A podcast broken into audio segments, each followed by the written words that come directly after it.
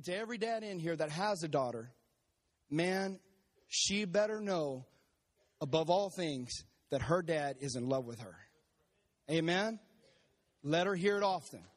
Sure, give God a praise. Give God a praise.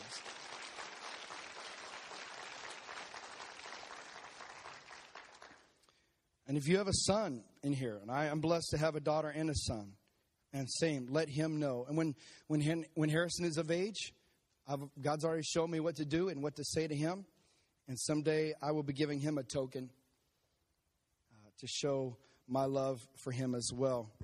Well, enough of this sappiness. Why don't we turn to the Word of God? Amen. After all, Hebrews says the Word of the Lord is like a double edged sword piercing into the innermost parts of us, rightly dividing the word of truth. Amen. Luke chapter 15, verse 11 through 32. Luke chapter 15, verse 11 through 32. Now, there's a lot to digest here, but how many believe there's something beautiful about opening God's word and just reading it? Amen. That a pastor doesn't always have to read three or four scriptures, that sometimes he can read five or six or more. And there's something beautiful that happens when I stop talking and we start reading together God's word and let Him talk to us. Amen. We're, we're, we're overloaded with information. Today, how many want revelation? Amen. How many want to hear from God? I do as well. We're starting a new series today called Prodigal Love. Today we're talking about a father's love. Next week, we're going to be talking about a husband's love. Luke chapter 15, verse 11 to 32. We're reading today in a, in a different version out of the message version. Normally, we read out of the New American Standard Bible, but today I wanted to present it to you in just a little different context. This is the prodigal son. Many of you are familiar with this. In verse 11, it says, Then he said, There was once a man who had two sons. Everybody say, Two sons. And the younger said to his father, Father, I want right now, what does it say? Anybody else find humor in that? Because we know the rest of the story. And he's saying, I want what's coming to me. And so be careful what you ask for. So the father divided the property between them, and it wasn't long before the younger son packed everything he had and he left for a distant country. And he was undisciplined and, and dissipated, and he wasted everything he had. And the Bible says after he went through all of his money, there was a bad famine in the land, and and he began to hurt and he he got a job with someone and they assigned him to the fields to slop the pigs and the bible says he was so hungry he would have eaten what the pigs were eating but they wouldn't give him any verse 17 and that brought him to what? That brought him to what? That brought him to and he said, All those farm hands working for my father, they sit down to three meals a day, and here I am starving to death. I'm going back to my dad, and I'm going to say to him, Dad, I've sinned against God, and I have sinned before you and I don't deserve to be called your son. Take me on as a hired hand. And he says he got right up and went home to his father. Remember, we read in verse 12 uh, that he says, Father, I want what's coming to me. So he gets up and he goes home, and the Bible says in verse 20, when he was still a long way off, somebody say a long way off. When he was a long way off, his father recognized him. His father saw him. Not the ranch hands, not his friends. It was his father that recognized his son a long way off. And his heart was pounding, and he ran out and he embraced him and he kissed him. And the son began to talk. He says, Dad, I've sinned against God and I've sinned before you. And I don't be called to be, I don't deserve to be called your son ever again. But the father, what, what does it say? You need to say that with very much conviction. But the father wasn't listening. And he was calling to the servants, Quick, Bring a clean set of clothes and dress him and put the family ring on his finger, sandals on his feet. And he says, then go get a big fat cow, the fattest cow that you can find, and bring it to us. And we're going to eat it. And we're going to feast. And we're going to have a wonderful time. And he says, My son is here. He's here. He was given up for dead and he's now alive. He was lost and now he is found. In verse 25, all this time the older son was out in the field and hearing all this commotion and the music and the dancing and calling one of the houseboys. He says, What's going on? And he told him, Your brother's here and they've bar- barbecued the biggest, fattest cow they could find. And, and now we're eating. Verse 28, the older brother stalked off in an angry sulk and refused to join in. His father came out and, and tried to talk to him, but he wouldn't listen. And The son said, Look how many years I've stayed here and I've served you, never giving you one moment of grief. But have you ever thrown a party for me and my friends?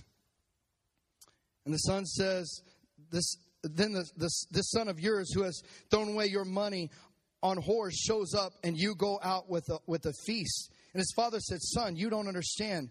You're with me all the time, and everything that is mine is yours. But this is a wonderful time, and we had to celebrate. This brother of yours was dead, and he's alive. He was lost, and now he is found. Let's pray. God, I thank you for today.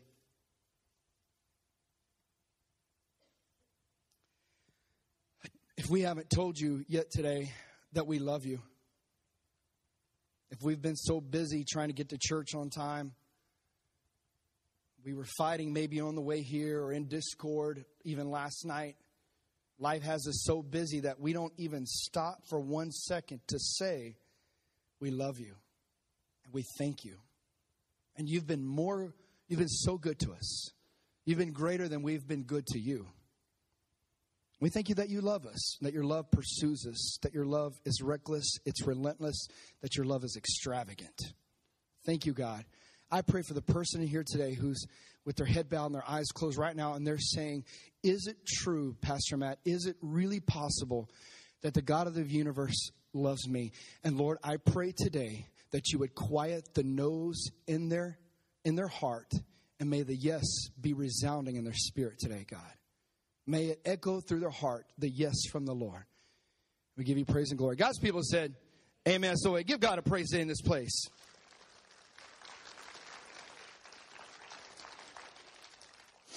Now, our precious Cowboys are not playing today. Tony Romo did not win an MVP. I don't know what's up with that. But anyway, so I'll have you in time for the Super Bowl festivities. As usual, I preach better and shorter when you give me big fat amens. All right. I want to read to you a quote. Normally, we'll start off with something a little humorous, but I don't think today is an appropriate topic for humor. A quote from, from Patrick Morley it says, There is a God that we want and a God that is. Very rarely are they the same God. Let me read it to you again if we can leave that up there. There is a God that we want and a God that is. Very rarely are they the same God. If that is sitting in your spirit, please let it sit there for a moment. Don't just push it away if I'm transparent, honest with you, and I always am as your pastor, there are many times in my life that there is a God that is and the God that I want, and rarely do those two gods line up. And the 21st Christian believer, and I'm casting a broad net, so please, by no means is this define everyone in the house today. But if you'll let me just kind of paint with a broad brush real quick and just say that oftentimes the Christian church now, we have an image of the God that we want. And He's got to serve us fast, He's got to serve us now, He's got to be on time and do it exactly as we want. If He doesn't fit into that box in that category, He's not the God for us. And we start strategizing and planning and, and uh, trying to figure out how we can make it happen on our own. Amen? Now, for all the sinners in the house who are lying right now, we'll have an altar call. but this is the truth is the God that we want and the God that is sometimes are two different things. When I was away this week, and thank you for extending me the opportunity to get away with God for a few days. It was amazing, and I would love to talk talk with you about it one on one sometime. But some of my devotional time, I wrote this down that God loves me enough not to compromise himself for me. Can I tell you that God loves you enough that He's not going to compromise who He is for you? To make you feel better, to make you feel comfortable sometimes in life. God loves us enough to allow there to be pressure put on us, stress placed on us, where we want to see Him move in our lives, where we look for His hand rather than just looking for His blessing all of the time. Most of the time we want God to bless us. Pastor Matt, pray that prayer where you pray the prayer of favor. That's the prayer that I want. Where's that line going to be at today? Because that's the line I want to stand in. I want that crazy favor. Somebody say crazy favor. Like a old Southern Baptist preacher, crazy favor. Come on, say crazy favor. There you go. You want that crazy favor blessing. I, I like that prayer too. That's a, I like that prayer. But there are sometimes prayers that aren't blessings, but it's saying, God, I want your hand, even if it doesn't bring a blessing. Oh, come on, somebody. God, I want your hand in my life to move in me, even if there isn't a blessing with it. Even when you want to chastise me and you want to rebuke me and you want to prune me. Church, the Gospels tell us that He prunes those that He loves. So maybe you're in a season. Look at your neighbor and say, Are you in a season? Look at your neighbor and say, Are you in a season where He's been pruning you? You ever felt like that? Raise your hand, wave it in the air like you just don't care. Where, yeah, yeah, look at all the hands go up. If you got somebody else that has their hand, give them a high five. Yeah, there are seasons in our life where God prunes us because He loves us. And He says, All right, son, all right, daughter, this is my hand going to move in your life. It won't feel just real good. It might put some pressure on you. It's going to cause you to be uncomfortable. But I love you enough to cut some stuff off of you, to shed some stuff. And we should be thanking God right now that He loves us enough to cut some stuff away from us. Amen? So let's just stop and give God a big fat praise right now. Amen? That He loves us enough to cut some stuff off of us, to prune us. I love this story. How many before we read it or as we're reading it, you've heard this story before the prodigal son. Raise your hands, raise your hands, raise your hands, raise your hands. Awesome, awesome, awesome, awesome. So many of us are very familiar with it. We've, we've, we've read this before, maybe many times. I've certainly taught and preached on it before. This idea that this guy had two sons. My father has two sons. I have an older brother. And I was the younger brother, and, and, and, and I see myself in, in this story in, in both ways. But the younger brother, right? He says, Dad, I want my inheritance. And I love how it reads in the message version. He says, Dad, give me what's coming to me. give me what I deserve. and I, when I was reading that and studying that, I did. I chuckled to myself. And God said, Be careful what you ask for. All right. You want what's coming to you? Here you go. Here's your sign. Sometimes we say, God, I think I know what's this is what this is what the younger son is saying. Dad, I know what's better for my life than you do. Was this guy a teenager or what? I don't even know.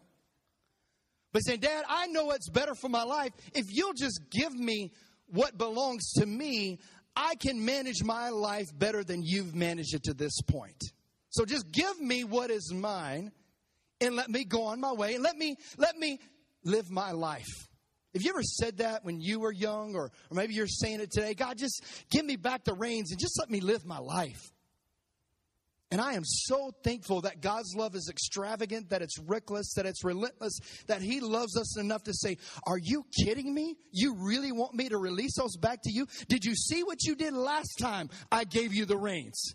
I'm still cleaning up your mess from like five years ago.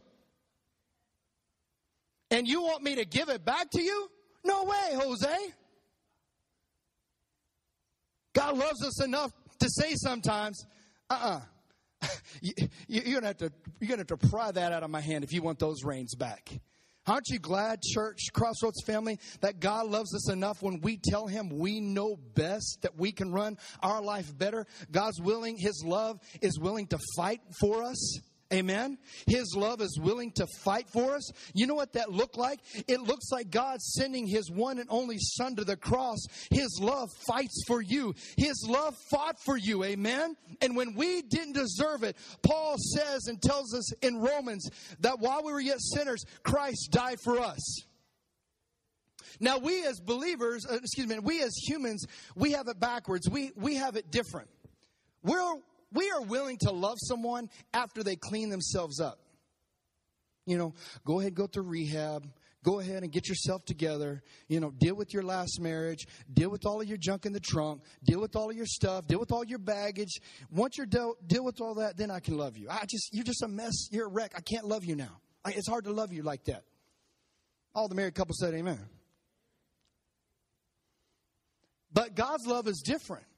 He says, I loved you when you were jacked up and messed up and no good and some piece of trash just laying on the side of the road and everybody else walked by you and overlooked you and passed you by. Let me remind you is what god is using me to say to you today. He's reminding you he's saying it was me that came by and stopped and called you by your name and said come on out of the gutter son. Come on out of the daughter yeah give god a praise. It says come on out. Come on out to your new life so Jesus has purchased you with his blood. And I love this story. My dad is here, and I know that if he would recognize us, he's getting a little older, so I don't know how far away he could recognize us, but I'm just kidding. I'm just kidding. But, but anyway, anyway, it's true. But, um, but if John and I were, were far away, I think he would say, those are my boys. Now, John's quite a bit taller than me, so it's much easier to pick him and like Pastor Cameron out of a crowd. We were at Taqueria. I got to share this real. we were at Taqueria a couple of weeks ago. One of the ladies was working there. She's like, "How are you so tall? How tall are you?" and but the dad recognized his property. Come on, somebody. The dad said, "Wait a minute." I've seen that walk before. Let's not forget, church, the son left in royal clothes. He left smelling good, his hair combed. He looked great when he left. He was limping coming back. Stinky, dirty. No one else recognized him, but his dad looked through all of the filth, looked through all of the mess. Let's remember, he was around pigs. He smelled different. He looked different. He left the, the, the, the palace and went to the pigsty. And his dad was the only one that saw him coming and said, hmm, that, that's my son. It may not smell like him and it, it may not look like him to everyone else, but, but that is my son. That's my daughter walking here. And, and, and, church, God has not overlooked you. His love has not passed you by. And even yet today, His love has been pursuing you to the ends of your calendar. When you have pushed and strategized God out of every margin in your life, He is there every morning and every night and all the time in between saying, Hey, son, I still love you. I, daughter, I still love you. My, my blood still covers you. Are you with me today, church? His love pursues us. His love is extravagant. Let's put that on the screen, please. Extravagant means exceeding the limits of reason or necessity. His love exceeds the limits of reason or necessity. Think about this. His love exceeds the limits of reasoning. Who else could love you but God? it's okay if you laugh and chuckle at that as you think about yourself. Because you're looking at me thinking the same thing, and I'm looking at you thinking the same thing. I mean, it's hard enough for our spouses to love us, but for God to really unconditionally love us when we mock him, when we spit in his face, when we abuse his love, when we prostitute his word for our own gain. No amens on that, but that's okay. This is still the truth. He still loves us. We get all bent out of sideways, men, if our wives move the remote control. Lord knows I can't get up on my two feet and change the channel. Amen? How many remember those days, though? Kids, now you can do it on your iPhone. Isn't that crazy? Yes. Revelation. I told you. Revelation today declares the Lord in the house. I know something that a teenager does. I'm actually proud of myself. So we're going to talk later, man. But God's love, it's, it's extravagant. It's extravagant. It, it exceeds the limits of reason. How else can you explain God loving this entire crowd, 250, 300, what are we having here? God looking at this crowd and saying, I love each and every one of you. And I don't care what you look like when you walked in, or the condition of your heart, or how messed up you've been this week, or how many times you think you've fallen and you can't get up. I am there to love you, and I want to wrap my arms around you and squeeze you and hug you and kiss you and put a ring on your finger and throw a feast for you. Amen? Look at your neighbor and say, Hey, did you know that God loves you? Look at your other neighbor and say, Hey, did you know that God is in love with you? Give God a praise today in this place. His love is extravagant. His love is reckless. It's unconcerned about the consequences. It's unconcerned about the consequences of action. You know, when I think about my wife, how much I love her, I'm unconcerned and I really don't care what people think when I want to show her some affection. Amen. I'm going to do it right now. I'm winning all kinds of points today. This year we'll celebrate 17 years of marriage. Amen. If we make it, I'm kidding, I'm kidding, I'm kidding, I'm kidding. That was a terrible joke. We'll make it. But have I made it easy to live with her? No. And I'm not going to say the other way around, of course not, but I'm going to undo everything I've just done. But, but I wonder what God thinks sometimes when He looks at us and says, Son, what are you doing? Daughter, what are you doing? I, I, love you too much for you to go down that path. I mean, if that's really the path you want to walk, that's that's fine. But my my love will pursue you. But but I think His love is there as a reminder against our sin when we qualify it that way and we say, "Whoa, whoa, whoa, whoa, whoa, whoa." God's love is not my out to do whatever I want to do. Let me say that again. God's love for us, His grace for us, is not our out so we can just go do whatever we want to do. That's spitting in His face, that's mocking His love. In a relationship, you honor one another. And by honoring them, by honoring my wife, there are just some things a married man doesn't do. So I don't do them. Not because my flesh isn't pulling at me, not because my flesh isn't trying to drag me that way. The fight is very real, amen? Hashtag the struggle is real. I don't know if they still use that one, but I just used it. The struggle is real. Are you with me today, people? Listen. And, and for the white, the same way, but I say it's, I'm married now. I just, that things have changed. When I gave my life to Jesus, I no longer am, am my own. I had been, I've been bought with a price. So we are no longer our own. We have been purchased by the blood of Jesus Christ. Amen. His love is extravagant, it's reckless, and last of all, it's relentless. It's unyielding, it's steady, and it's persistent. His love, God will love us.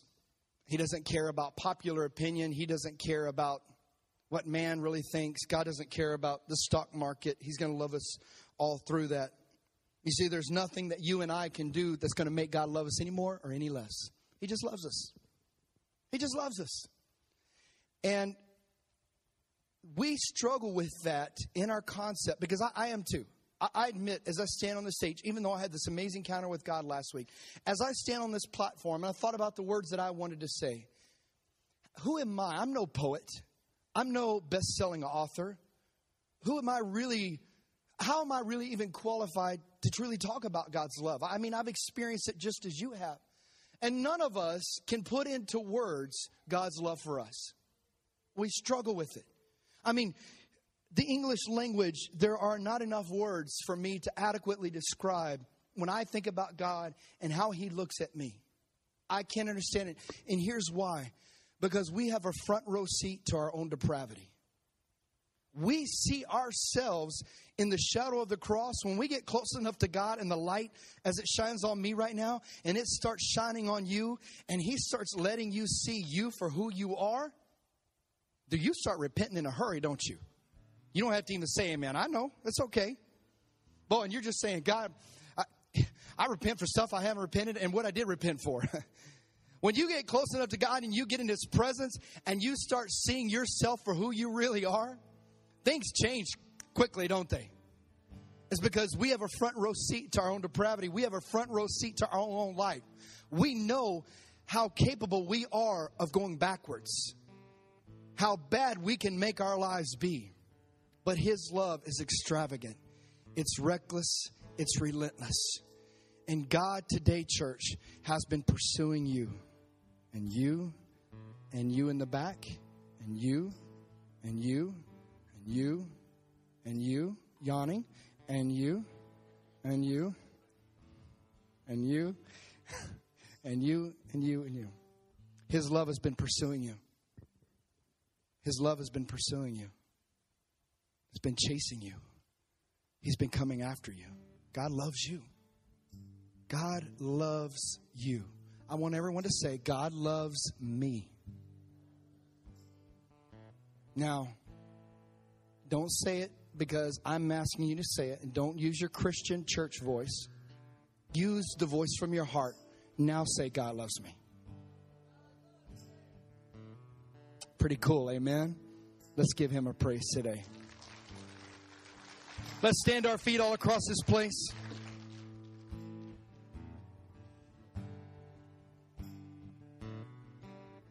With our heads bowed, our eyes closed, right where we are. God, you truly do love us. And no one, including myself, there's nothing I can do that's going to make you love me anymore. I can't give more money. I, if I try to serve more in my local church or or go help the homeless or whatever it is, it's not going to make you all of a sudden just start loving me more. But even when I run from you, even when I push you away and I reject you and I say I'm unworthy of your love, you still love me the same. You don't you don't love me any less. You just love me because of who you are, because you're perfect in all your ways. I pray for the person here today who has been struggling with the concept and the idea in their head and it hasn't made it to their heart yet that the God of the universe is wrapped up and tied up all about them that he has passionately loved them from the beginning of time. And as David wrote, Lord, that even before I was in Psalm 139, when I was formed, before I was in my mother's womb, you knew me. From the beginning of time, you have known my name. And I rebuke the devourer. I rebuke the lies from the enemy that has tried to cheat and murder and steal the idea, the, the true idea that God loves you. Church member, Crossroads family member, guest today, God loves you. If you're here today and you say, Pastor Matt, I want to know what His love really feels like, I want to experience it. I want to be wrecked by His love. I want His love to confront every piece of my heart every piece of my mind, my soul, and my spirit. I want nothing left undone that hasn't been touched by His love. My attitude, my spirit, my heart, my mind, my soul, my heart. And you have never made heaven your home. You're here today, and I mean for the first time, you're saying, I want to confess Jesus Christ as my Lord and Savior. I want to know that my name is written in the Lamb's Book of Life. Romans 10 9 and 10 says, If we confess with our mouths the Lord Jesus Christ and believe in our heart that God raised him from the dead, the Bible says that we're saved. And you want to be saved today. You want to start a new life in Jesus Christ. In a minute, I'll give you an opportunity for those that want to recommit. But today is the first time you have Maybe it's been a long time since you've been in church and you're an adult. Maybe you pray this prayer as you're a kid, but it means something different as an adult. And you say, Pastor Matt, today I want to declare that I'm going to follow Jesus for the rest of my life. Right where you're at, would you just raise your hand so I can see? Yes, sir. Yes, sir. Thank you. Thank you. Awesome. Anyone else? Quickly, quickly, quickly. Yes, thank you in front. Yes, anyone else? Amen. Now, for those that are in here, you can look at me, church. Thank you. We're going to. Is there Pastor Matt? I I know His love has pursued me, His love has chased me, but I have pushed Him away. I have rejected Him. And with everybody watching, I want to say, you know what? I want a fresh start too. and you want me to include you in this prayer, just raise your hand right where you're at. Thank you. Thank you. Thank you. Thank you. Amen. Let's all pray together. Dear Jesus, thank you for dying on a real cross. Thank you for coming alive out of a real grave. You had a real resurrection. And because of that, I can have a real life, a new life. Thank you for dying for me. Thank you for giving your life for me. In Jesus' name, amen. Give God a praise today in this place.